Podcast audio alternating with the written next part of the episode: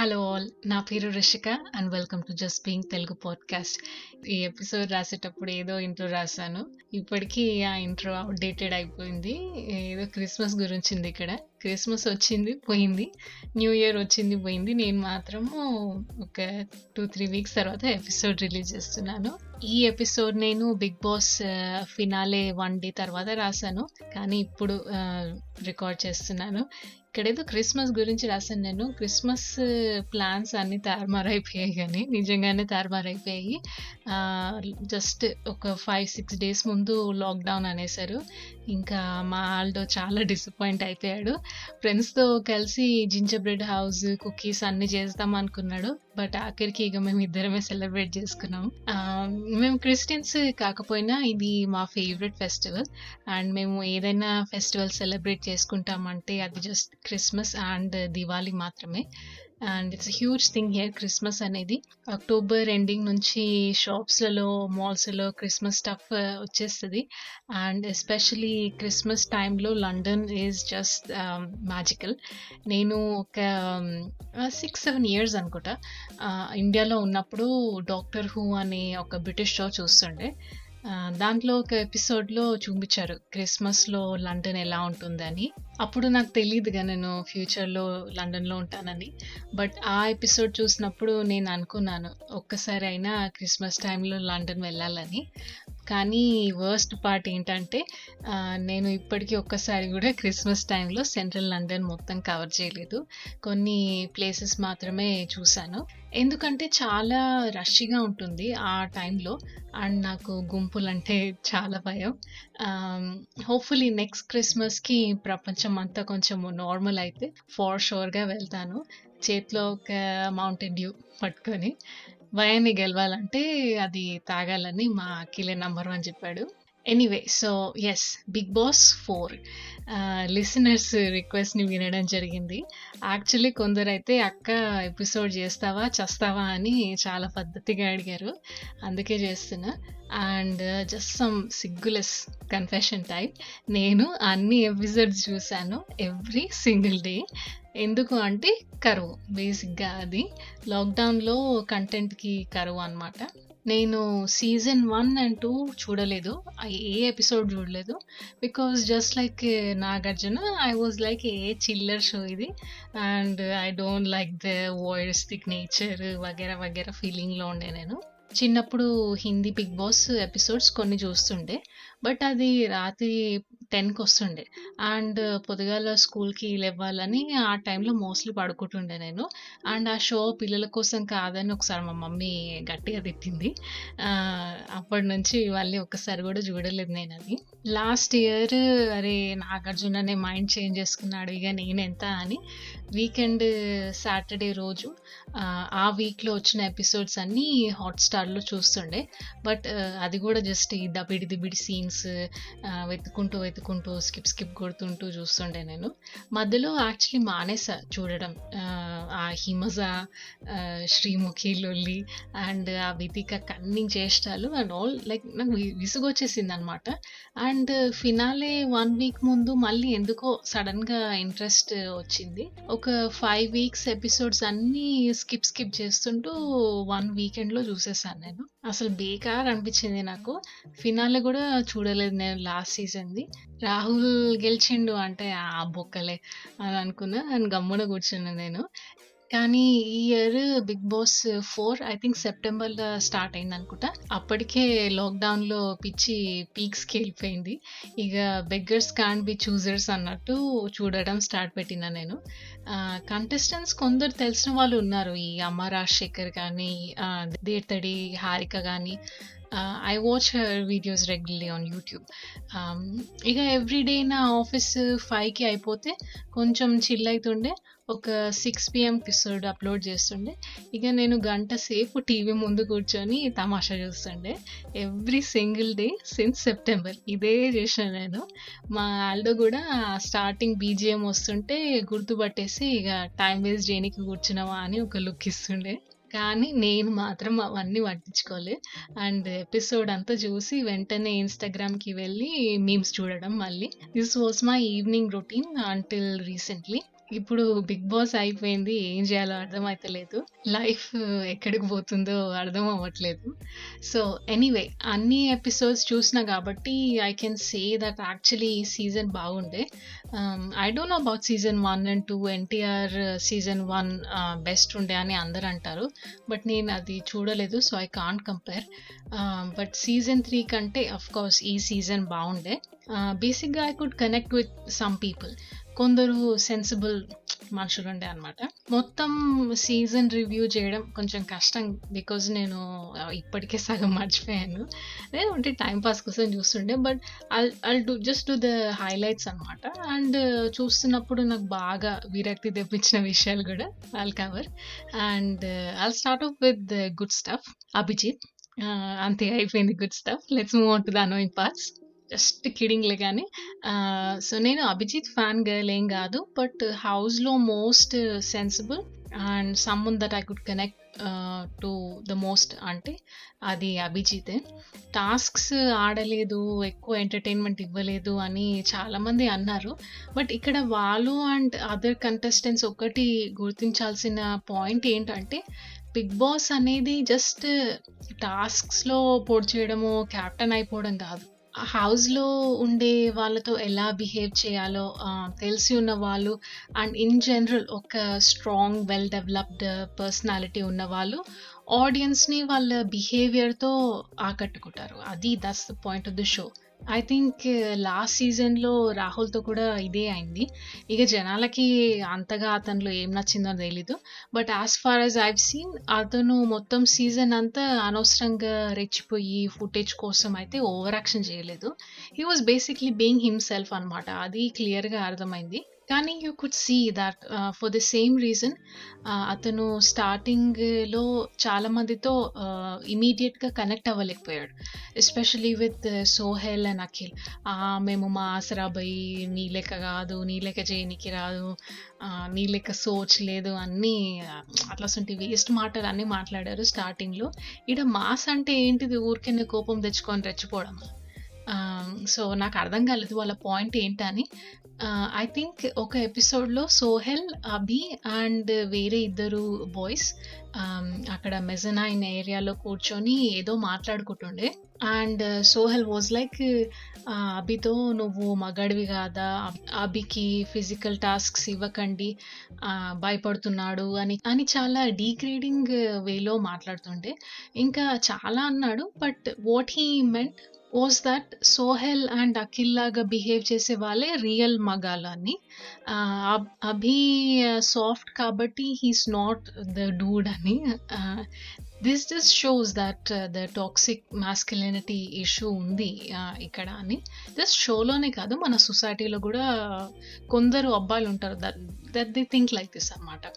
అభి చూడ్డానికి బాగుంటాడు and all of course, but నాకు అనిపించింది ఏంటంటే అతనికి జస్ట్ లుక్స్ వల్ల ఇంత ఫ్యాన్ ఫాలోయింగ్ రాలేదు, అతని పర్సనాలిటీ వల్ల వచ్చిందని నేను కొన్ని కామెంట్స్ చూసాను. అండ్ ఒకరు ఏమన్నారంటే బిగ్ బాస్ జస్ట్ ఒక మైండ్లెస్ ఎంటర్టైన్మెంట్ షో అనుకుంటుండే, బట్ అభి ఒక పర్సనాలిటీ డెవలప్మెంట్ ఎలిమెంట్ని తీసుకొచ్చాడు షోకి అని రాశారు ఒకరు.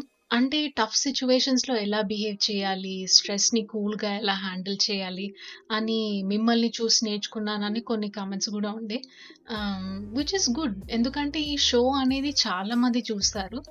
ఒక పింక్ లాంటి మూవీ లేదా అలా ఉమెన్ ఇష్యూస్ మీద బేస్డ్ అయ్యే టీవీ షోస్ ఓటీటీ ప్లాట్ఫామ్స్లో వస్తే అఫ్కోర్స్ మంచిదే, బట్ ఎవరైతే అవి చూసి వాళ్ళ మైండ్ సెట్ని చేంజ్ చేసుకునే అవసరం ఉందో వాళ్ళు అలాంటి మూవీస్ లేదా అలాంటి టీవీ షోస్ డబ్బు పెట్టి చూడరు. ఆల్రెడీ ఆ విషయాలు తెలిసిన వాళ్ళే చూస్తారు అలాంటి మూవీస్. అదే బిగ్ బాస్ లాంటి షోకి చాలా కవరేజ్ ఉంటుంది అండ్ ఇలాంటి షోస్లో టాక్సిక్ మాస్క్యులినిటీకి ఒక ఆల్టర్నేటివ్ ఉంది. అండ్ ప్రతి దాంట్లో మేము మగాల్ రబాయి అన్నట్టు బిహేవ్ చేయడం కరెక్ట్ కాదు అన్న ఒక థాట్ జనాల్లోకి వెళ్తే, అది ఆ థాట్ తీసుకెళ్తే that's a good thing if you ask me. ఇక అర్థం చేసుకునే వాళ్ళు చేసుకుంటారు, ఇక మిగతా లఫుట్ గాలని ఇక మనం ఏం అనలేము. So just for that, I think he deserved to win. ఆ ఒక్క పాయింట్ వలన that he changed some people's mindset అనేది. అండ్ అతని ఫాలోయింగ్ ఒక రేంజ్లో ఉంది అసలు. ఐఎమ్ రియలీ లుకింగ్ ఫార్వర్డ్ తను నెక్స్ట్ ఏం చేస్తాడని. ఇలాంటి సున్నితంగా ఉండే వాళ్ళు సక్సెస్ఫుల్ అయితే నాకు చాలా బాగా అనిపిస్తుంది, because world is not a very kind place for such people, for introverts basically. మేము ఇది మేము అది అని భజన చేసే వాళ్ళకి దునియా ఎక్కువ అటెన్షన్ ఇస్తుంది. So that's about Abhijeet. Sohel గురించి ఇంకొంచెం చెప్పాలి. ఫస్ట్ పాజిటివ్గా చెప్తాను. ఏంటంటే అతను అతనిలాగే ఉన్నాడు మొత్తం సీజన్ అంతా. అది ఆబ్వియస్ అనిపించింది. అంటే కెమెరాలు ఉన్నాయని ఫేక్ నటన అయితే చేయలేదు. It's another thing that I didn't like his personality, but he was himself. మొన్న అభిజిత్ టీవీ ఇంటర్వ్యూలో సోహెల్ ఫోన్లో మాట్లాడుతుండే, and Abhi was like, Sohel మనం కలవాలి, ఎక్కడ ఉన్నావు, హైదరాబాద్లోనే ఉన్నావా అని అన్నట్టు అడిగాడు. సో సోహెల్ వాజ్ లైక్, ఇక్కడ హైటెక్ సిటీలో డీమార్ట్ బయట ఉన్నాను, కొంచెం పని ఉండే అని అన్నాడు. సో దట్ దట్ షోస్కి అతను ఫిల్టర్ పెట్టుకొని అయితే మాట్లాడాడు. బట్ ఎవరితో ఎలా మాట్లాడాలి అనేది అతనికి తెలియదో, మేబీ హీ డజంట్ కేర్ అనేది ఐ డోంట్ నో. ఇంకా అమ్మాయిల మీద అరవడం, రుబాబ్ చూపించడం, అది కూడా నేషనల్ టెలివిజన్లో అనేది షాకింగ్ ఉండే కొంచెం. నేను అనుకున్నా, భయ్యా ఈ బిగ్ బాస్ ఇంట్లో చేస్తున్నావు సరే, కానీ బయట ఇట్లనే చేస్తే ఏదో ఒక రోజు బొక్కలు వేస్తారు నిన్నది. అతను లైఫ్లో చాలా కష్టాలు చూశాడు. అఫ్ కోర్స్ ఎవరికైనా మనీ అవసరం, అదంతా సరే. బట్ ఆ మెహబూబ్ ఇషారా చేసిన వీడియో లీక్ అయింది కదా, దానికి సోహెల్ అండ్ మెహబూబ్ అయితే మామూలు కవరింగ్ ఇవ్వట్లేదు. సోహెల్ ఇన్స్టాగ్రామ్ ఫాలోవర్స్ గురించి అడిగాడంట, అండ్ ఈ మెహబూబ్ ఏమో అలా చేత్తో చూపించాడంట. అదే చేత్తో మా చెవులలో రెండు పూలు పెట్టు బాబు మెహబూబ్. ఆర్ఫనేజ్ అని ఫినాలేలో ఎక్స్ట్రా డబ్బులు తీసుకున్నారు ఇద్దరు కలిసి. ఇక అది ఎంతవరకు నిజమో కాదో ఇక వాళ్ళకే ఎరక. ఒక అతను ఇలాగే ఫ్యూ ఇయర్స్ ముందు క్యాన్సర్ రీసెర్చ్కి కాంట్రిబ్యూట్ చేస్తా, డాక్టరేట్ ఇచ్చారు, పిఎం కాల్ చేశాడు అని చాలానే కహానీలు చెప్పాడు అనుకోండి. వినేటోళ్ళకి విన్నంత చెప్పొచ్చు, దాంట్లో ఏమున్నది. ఇప్పుడు మీరు వింటున్నారని నేను చెప్పట్లే. అట్లనే ఈ మెహబూబ్ అయితే ఫినాలేలో చాలా పర్ఫార్మెన్స్ ఇచ్చాడు. మెగాస్టార్ చెక్ ఇస్తుంటే స్టేజ్ మీద వెళ్ళేసరికి చచ్చిపోతాడేమో అని భయం వేసింది నాకు. అండ్ ఎందుకు అతనికి డబ్బులు ఇవ్వడం అనేది నాకు అర్థం కాలేదు. జస్ట్ బికాస్ కష్టాలు ఉన్నాయా అని. అక్కడ వచ్చిన కంటెస్టెంట్స్లో ఆల్మోస్ట్ అందరికీ ఉన్నాయి కదా కష్టాలు. సో మెహబూబ్కి డబ్బు ఎందుకు ఇచ్చారు అని మీకు తెలిస్తే నాకు చెప్పండి. బెస్ట్ ఆన్సర్ ఇచ్చినోడికి నేను కూడా చెక్ ఇస్తాను, మీరు కావాలి కాస్తూ కూర్చోండి. వీళ్ళు చేసిన ఓవర్ యాక్షన్ ఒక ఎత్తు అయితే, Akhil is on another level అనిపించింది అసలు. ఆ ఎక్స్ప్రెషన్స్ ఏందిరా నాయనా, చూడలేక చచ్చిపోయినా అసలు నేను. ఇప్పుడు నేను ఎక్స్ప్లెయిన్ చేయలేను, but if you watched even one episode you know what I'm talking about. Weekend అప్పుడైతే నాగార్జున అభి అండ్ మోనల్ గురించి ఏదైనా జోక్ వేస్తే ఈ సార్ ఫేస్ ఒక రేంజ్లో మాడిపోయేది. అండ్ చీటికి మాటికి అలగడం, ఐ లవ్ హెల్తీ ఫ్లర్టింగ్ అన్నాడు, బట్ చూసేటోళ్ళకి అతను ఏమంటున్నాడో అర్థం కాలేదు. ఇదంతా కాదు కానీ what really annoyed me most, అతను ఫ్రెండ్ అనే వర్డ్ని బాగా వాడుకున్నాడు. అటు సోహెల్ని ఎమోషనల్ బ్లాక్మెయిలింగ్ చేయడానికి, ఇటు మోనల్తో పులిహోర కలపడానికి. నాకు ఇలా ఓ వీఆర్ జస్ట్ ఫ్రెండ్స్ అనేటోళ్ళు అంటే మస్తు కోపం వస్తుంది. నువ్వు చేసే హర్కతులు చూస్తే అనిపించాలి that you guys are friends అని, జస్ట్ చెప్పడానికి కాదు. This guy Akhil and Avinash కూడా ఫ్రెండ్ అనే వర్డ్ని బురదలో నోకుతారు ఇలాంటి వాళ్ళు. అఫ్కోర్స్ అమ్మాయిలు అండ్ అబ్బాయిలు జస్ట్ ఫ్రెండ్స్ ఉండొచ్చు, బట్ ఫ్రెండ్స్తో బిహేవ్ చేసే తీరు వేరేలా ఉంటుంది. ఇప్పుడు నేను సిటీలోనే పెరిగాను, కానీ మా ఇంట్లో కన్జర్వేటివ్ మాహోల్ ఉండే, but I still think that I'm broad minded అని. కానీ నాకు కూడా నువ్వు చేసినవి అసలు ఫ్రెండ్ లాగా అనిపించలే. ఇక ఊర్లలో పట్టణాలలో చూసేటోళ్ళకి ఎట్లా అనిపిస్తుంది ఏమో. ఇక even Abhi and Harika for the matter ఇప్పుడు బయటకు వచ్చి షీఈస్ లైక్ అ సిస్టర్ అన్నాడు. Not that I'm very keen about the personal life, but నాకు కొంచెం షాకింగ్ అనిపించింది. నేను అసలు ఎక్కడ చూడలేదు. ఆ, ఒక అన్నయ్య ఒక చెల్లితో అనడం, ఇవాళ నాకు హగ్స్ ఇవ్వలేదు అండ్ రొమాంటిక్ సాంగ్ డెడికేట్ చేయడం లాంటివి. There is nothing wrong in being just friends or more than friends or whatever, of course. కానీ ఫ్రెండ్ అనే వర్డ్ని ఖరాబ్ చేస్తారు ఇలాంటి వాళ్ళు. అది అండ్ అది నాకు కరెక్ట్ కాదనిపిస్తుంది. అండ్ మనము రియల్ లైఫ్లో ఒక అబ్బాయి ఆ, మన ఫ్రెండ్ అంటే ఎవ్వరూ నమ్మరు because of these people. Okay, మీకు ఆనెస్ట్గా వీఆర్ మోర్ దెన్ ఫ్రెండ్స్ అని నేషనల్ టెలివిజన్లో చెప్పడం ఇష్టం లేదు for image reasons of whatever. Even Monal కూడా ఇదే అన్నది, this is national television, everyone is watching, don't talk about me, ఇది అది అని. కానీ ఇదే ఇమేజ్ మీద ఉన్న ఉన్న ధ్యాస మీరు మీ బిహేవియర్ మీద పెట్టండి కదా. ఆ, ఎదవ శకలాన్ని పడతారు, బట్ ఫ్రెండ్ అనే వర్డ్ వెనుక దాక్కుంటారు. మన ఇండియన్ రియాలిటీ షోస్తో వచ్చే ఇష్యూ ఇదే. Anyway, let's move on because నాకు మంచి మాటలు వస్తున్నాయి. ఇంకా ఆ, ఈ ఆర్యానా ఫెమినిజం యాంగిల్ ఒకటి ఉండే ఈ షోలో. ఆమె ట్యాగ్ లైన్ వాజ్ బోల్డ్ అని. బోల్డ్ ఏమో కానీ నాకైతే చాలా చైల్డిష్ బిహేవియర్ అనిపించింది. అండ్ ఒక ఎపిసోడ్లో ఐ థింక్ దేవి నాగవల్లితో ఆమ్, ఆమె ఎలిమినేట్ అయ్యే వీక్లో వాళ్ళిద్దరు మాట్లాడుకున్నారు. ఆ, అక్క, you support me, I support you, because ఈసారి అమ్మాయి గెలవాలని. నాకు ఇలాంటి ఫెమినిజం వర్జన్స్ అస్సలు ఎక్కువ. డిజర్వింగ్ అయితే టైటిల్ విన్ అవ్వాలి ఎవరైనా, ఆ, వాళ్ళు మగాలైనా ఆడవాళ్ళైనా. కానీ జస్ట్ బికాజ్ వాళ్ళు అమ్మాయో అబ్బాయో అని గెలవద్దు, just based on the gender. అది ఫేర్ కాదు కదా. Just by the definition that itself is not feminism. At least in my opinion Ariyana అయితే డిజర్వింగ్ లేకుండే, ఎందుకంటే తను ఓన్లీ టాస్క్స్ మీద ఉన్న ఫోకస్ అంతా పెట్టింది. వేరే హౌస్ మేట్స్తో చాలా వర్స్ట్గా బిహేవ్ చేసింది. ఆమె కంటే వర్స్ట్గా బిహేవ్ చేసిన వాళ్ళు ఉన్నారు కొందరు. వస్తున్నా మమిరాజ్, మీ గురించి కూడా చెప్తా. But Ariyana over the top react అయిపోవడం, టాస్క్లలో మరీ టూ మచ్గా బిహేవ్ చేయడం, ఆ, నా క్యాప్టెన్సీలో ఇది, నా క్యాప్టెన్సీలో అది, జస్ట్ క్యాప్టెన్ పోస్ట్ అంతే.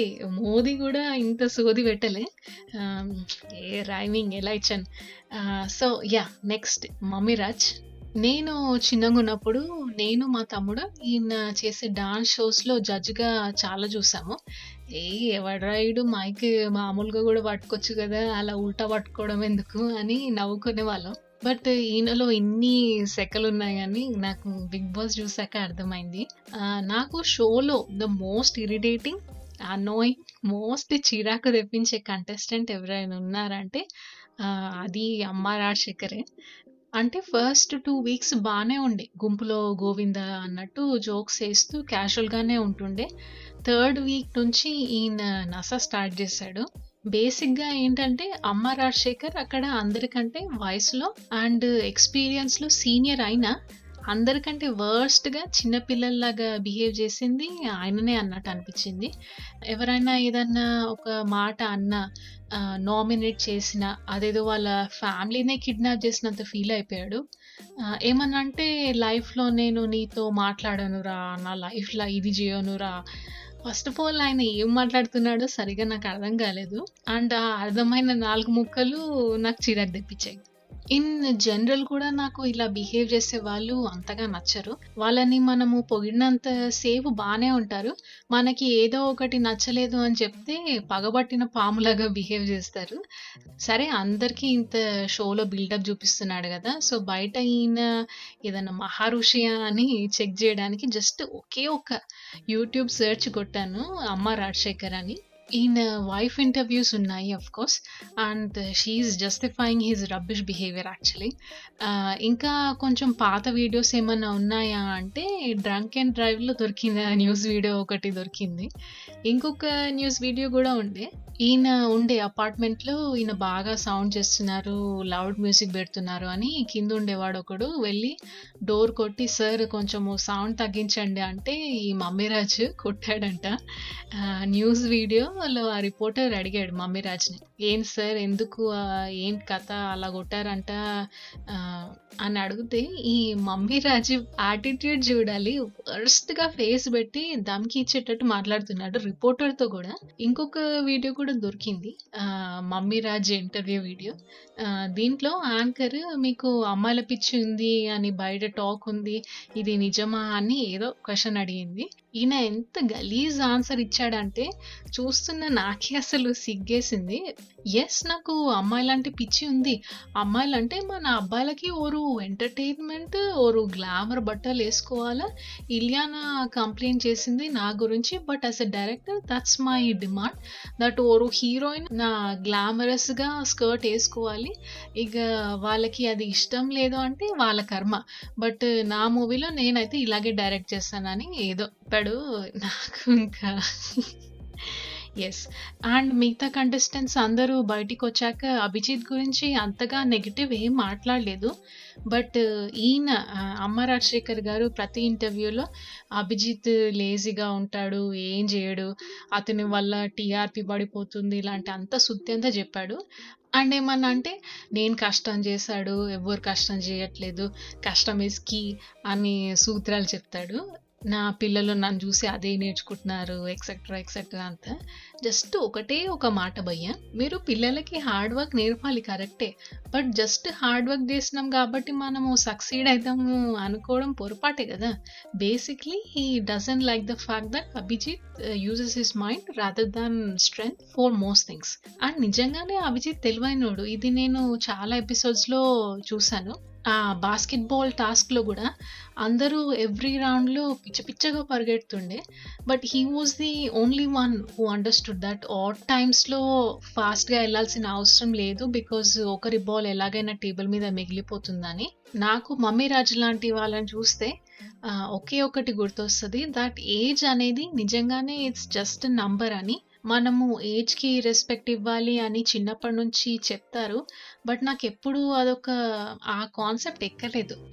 ఏజ్కి కాదు, మనం ఒక మనిషికి ఉన్న విలువలు బట్టి రెస్పెక్ట్ ఇవ్వాలి అని నాకు అనిపిస్తుంది. అండ్ ఈ విషయంలో mummy Raj is prime example. అక్కడ అందరికంటే పెద్దవాడైనా చాలా ఇమ్మెచ్యూర్గా బిహేవ్ చేశాడు. లాస్ట్ పాయింట్ అబౌట్ హిమ్ ఏంటంటే ఫినాలేలో ఫినాలే రోజు కూడా మెగాస్టార్ అభి మీద సోఫా పంచ్ ఏదో వేస్తే మిగతా వాళ్ళందరూ జస్ట్ నవ్వారు అంతే, కానీ మమ్మీ రాజ్ మాత్రం లేచి క్లాప్స్ కొట్టాడు, చూసావా నేను కూడా ఇదే అన్నాను అని, లైక్ అలా పగతో. ఎంత కసి అసలు చూడండి. అండ్ అభిని విన్నర్గా డిక్లేర్ చేసినప్పుడు అందరు కంటెస్టెంట్స్ ఉండే అక్కడ ఎక్సెప్ట్ హిమ్, అంటే నేను ఏదో నోటీస్ చేయాలని కావాల్సుకొని నోటీస్ చేయలేదు, but I just wanted to see his face అభిని విన్నర్ చేసినప్పుడు ఎలా ఉంటుంది అని. బట్ ఎంత చైల్డిష్ బిహేవియర్ అంటే వెళ్ళిపోయాడు అక్కడ నుంచి అసలు. That's all about mummy Raj అనమాట. నెక్స్ట్ అంటే మోనల్ గురించి కొన్ని మంచి మాటలు చెప్పుకుందాం. మోనల్ ఏంటో నాకే కాదు కంటెస్టెంట్స్కి కూడా ఏంటో అర్థం కాలేదు. అంటే ఎట్లా ఉంటుండే అంటే ఆమె షోలో జస్ట్ అఖిల్కి చీయర్ లీడర్గా ఉందామని వచ్చినట్టు ఉండే, ఏడుపు ఒకటి ఆఫ్ కోర్స్ తను ఎమోషనల్ సరే ఓకే, కానీ ప్రతి చిన్నదానికి ఏడుస్తే ఏం అర్థం అర్థం ఉంటుంది, అండ్ ఎవరు సీరియస్గా తీసుకోరు ఒక టైం తర్వాత. అండ్ చాలా చోట్ల లాంగ్వేజ్ బ్యారియర్ అన్న ఫేక్ రీజన్తో చాలానే చిచ్చులు పెట్టింది వేరే వాళ్ళ మధ్యలో అన్నట్టు అనిపించింది. Yes but yes I agree with several others that తనని మేనేజ్మెంట్ చాలా మటుకు సేవ్ చేయడానికి ఇండైరెక్ట్గా చాలా ట్రై చేశారు అన్నట్టు అనిపించింది. ఈవెన్ అమ్మ రాజశేఖర్ని కూడా చాలాసార్లు సేవ్ చేయడానికి చూశారు అన్నట్టు అనిపించింది. ఈ మోనల్, మమ్మీ రాజ్, మెహబూబ్ ఎన్ని వేషాలు వేసినా వీకెండ్లో నాగార్జున ఏం అనకపోతుండే, బట్ అభి అండ్ హారిక మాత్రం ఏ చేసినా కూడా చాలా క్లాసెస్ తీసుకునే వాళ్ళు అన్నట్టు అనిపించింది. పార్షాలిటీ అయితే చాలానే ఉండే, I'm pretty sure they can't deny it because చాలా ఆబ్వియస్ అయిపోయింది కొన్ని వీక్స్ తర్వాత. తెలుగు బైట్స్ అనే వేరే పాడ్కాస్ట్ వాళ్ళు బిగ్ బాస్ ఫోర్ మీద ఒక ఎపిసోడ్ చేశారు, దాంట్లో వాళ్ళు why Nagarjuna failed as a host అని చాలా బాగా కవర్ చేశారు. వాళ్ళు అన్న ఒక పాయింట్ నాకు చాలా నచ్చింది. ఏంటంటే బేసిక్లీ నాగార్జున అన్నెసెసరీగా కంటెస్టెంట్స్ని మ్యానిపులేట్ చేస్తాడు every weekend, and he lacks empathy which is basic requirement for a good host అని. టైం ఉంటే వెళ్ళి వాళ్ళ ఎపిసోడ్ కూడా వినండి, చాలా బాగుండే. ఇంకొక కంటెస్టెంట్ గురించి మాట్లాడాలి, అది అవినాష్. సింపతితో ఇంత బాగా గేమ్ ఆడవచ్చు అని అవినాష్ చూపించాడు. అండ్ అఫ్ కోర్స్ తన స్ట్రాటజీ చాలా మటుకు వర్క్ అయింది. నాకు బయట అప్పులున్నాయి, పని లేదు అని ఎన్నోసార్లు చెప్పాడు. Almost at one point I was like, రే నీ ఈఎంఐలు నేను కడతారా అయ్యా, నువ్వు ఆడు జస్ట్ ఆడు అనేటట్టు చేశాడు. ఎలిమినేట్ అయిపోవడము అంటే చచ్చిపోవడం అన్నట్టు ఫీల్ అయిపోయాడు. Not just same, I think even Mehboob కూడా. జబర్దస్త్ వాళ్ళు పది లక్షలు కట్టించుకున్నారు అని చాలా బ్యాడ్ చేశాడు వాళ్ళని షోలో. బయటకి వచ్చాక అవును కట్టాను అని నీట్గా చెప్తున్నాడు, కానీ ఇంటర్వ్యూస్లో వ్యాపారం అంటే ఇదే భయ్యం. వల్ల కార్పొరేట్ కాంట్రాక్ట్స్ అంటే జోక్ కాదు కదా, ఎగ్జిట్ క్లాసెస్ ఉంటాయి, ఎన్నో ఉంటాయి. సైన్ పెట్టేటప్పుడు స్మాల్ ప్రింట్ ఎందుకే చదవాలి మళ్ళీ.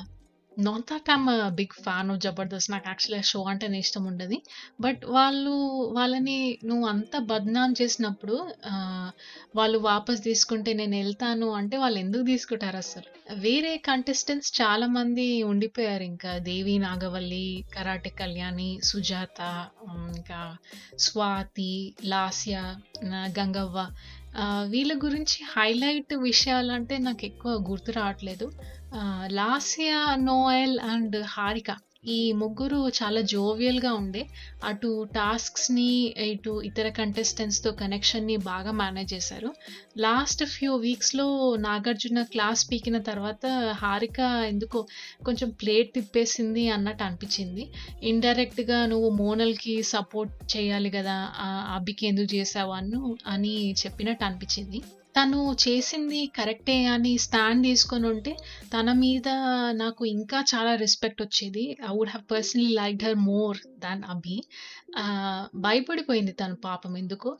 అదే ఇక్కడ సోహెల్ మెహబూబ్ని ఎన్నిసార్లు సపోర్ట్ చేసినా ఏమీ అనలేదు, కానీ హారిక అభిన్కి సపోర్ట్ చేసినప్పుడు ఇంత రియాక్షన్ ఇచ్చారు కాబట్టి చాలా ఆబ్వియస్గా తెలిసిపోయింది ఈడ గేమ్లో ఫెయిర్నెస్ అనేది లేదని. ఒకనొక టైంలో నాకు కూడా అనిపించింది, మీరు ఆల్రెడీ గేమ్ని గట్టిగా ఫిక్స్ చేశాక ఇంకా మేము ఎందుకురా చూడడం అయ్యా అని. But again beggars can be చూసెస్. కంటెంట్ కరువు నా స్టాండర్డ్స్ని చాలా కింద పడేసింది. ఎసొంటి ఎసొంటి టీవీ షోలు చూస్తుండే నేను, ఇప్పుడు బిగ్ బాస్ రివ్యూలు రాసే రోజులు వచ్చాయి. అది సంగతి. బిగ్ బాస్ ఫైవ్ నెక్స్ట్ ఇయర్లో అయినా వేరే హోస్ట్ పెడితే బాగుంటుంది అనుకుంటున్నాను. అండ్ ఇంకొంచెం వెల్ నోన్ కంటెస్టెంట్స్ని అయితే తీసుకొస్తే బాగుంటుంది. అతను ఎవరో most desirable man and TV అంట, మొగలి రేకుల అంకుల్స్తో కంపేర్ చేశారు, అందుకే గెలిచాడేమో title. And that's all about big boss. ఇంకా అక్క మీరు ఇది మిస్ అయ్యారు అది మర్చిపోయారు అనకండి, నాకు గుర్తున్న కొన్ని హైలైట్స్ రాసుకున్నాను అంతే. మిగతావి ఏమైనా ఉంటే ఇన్స్టాగ్రామ్లో కామెంట్ సెక్షన్స్కి వచ్చేయండి, అక్కడ ఉప్పర్ మీటింగ్ పెట్టేసుకుందాం. Just before I go, few weeks ముందు నేను అండ్ లంచ్ వాడ్కా అని ఇంకొక యూట్యూబ్ ఛానల్ వాళ్ళు ఒక కొలాబ్ ఎపిసోడ్ చేసాం.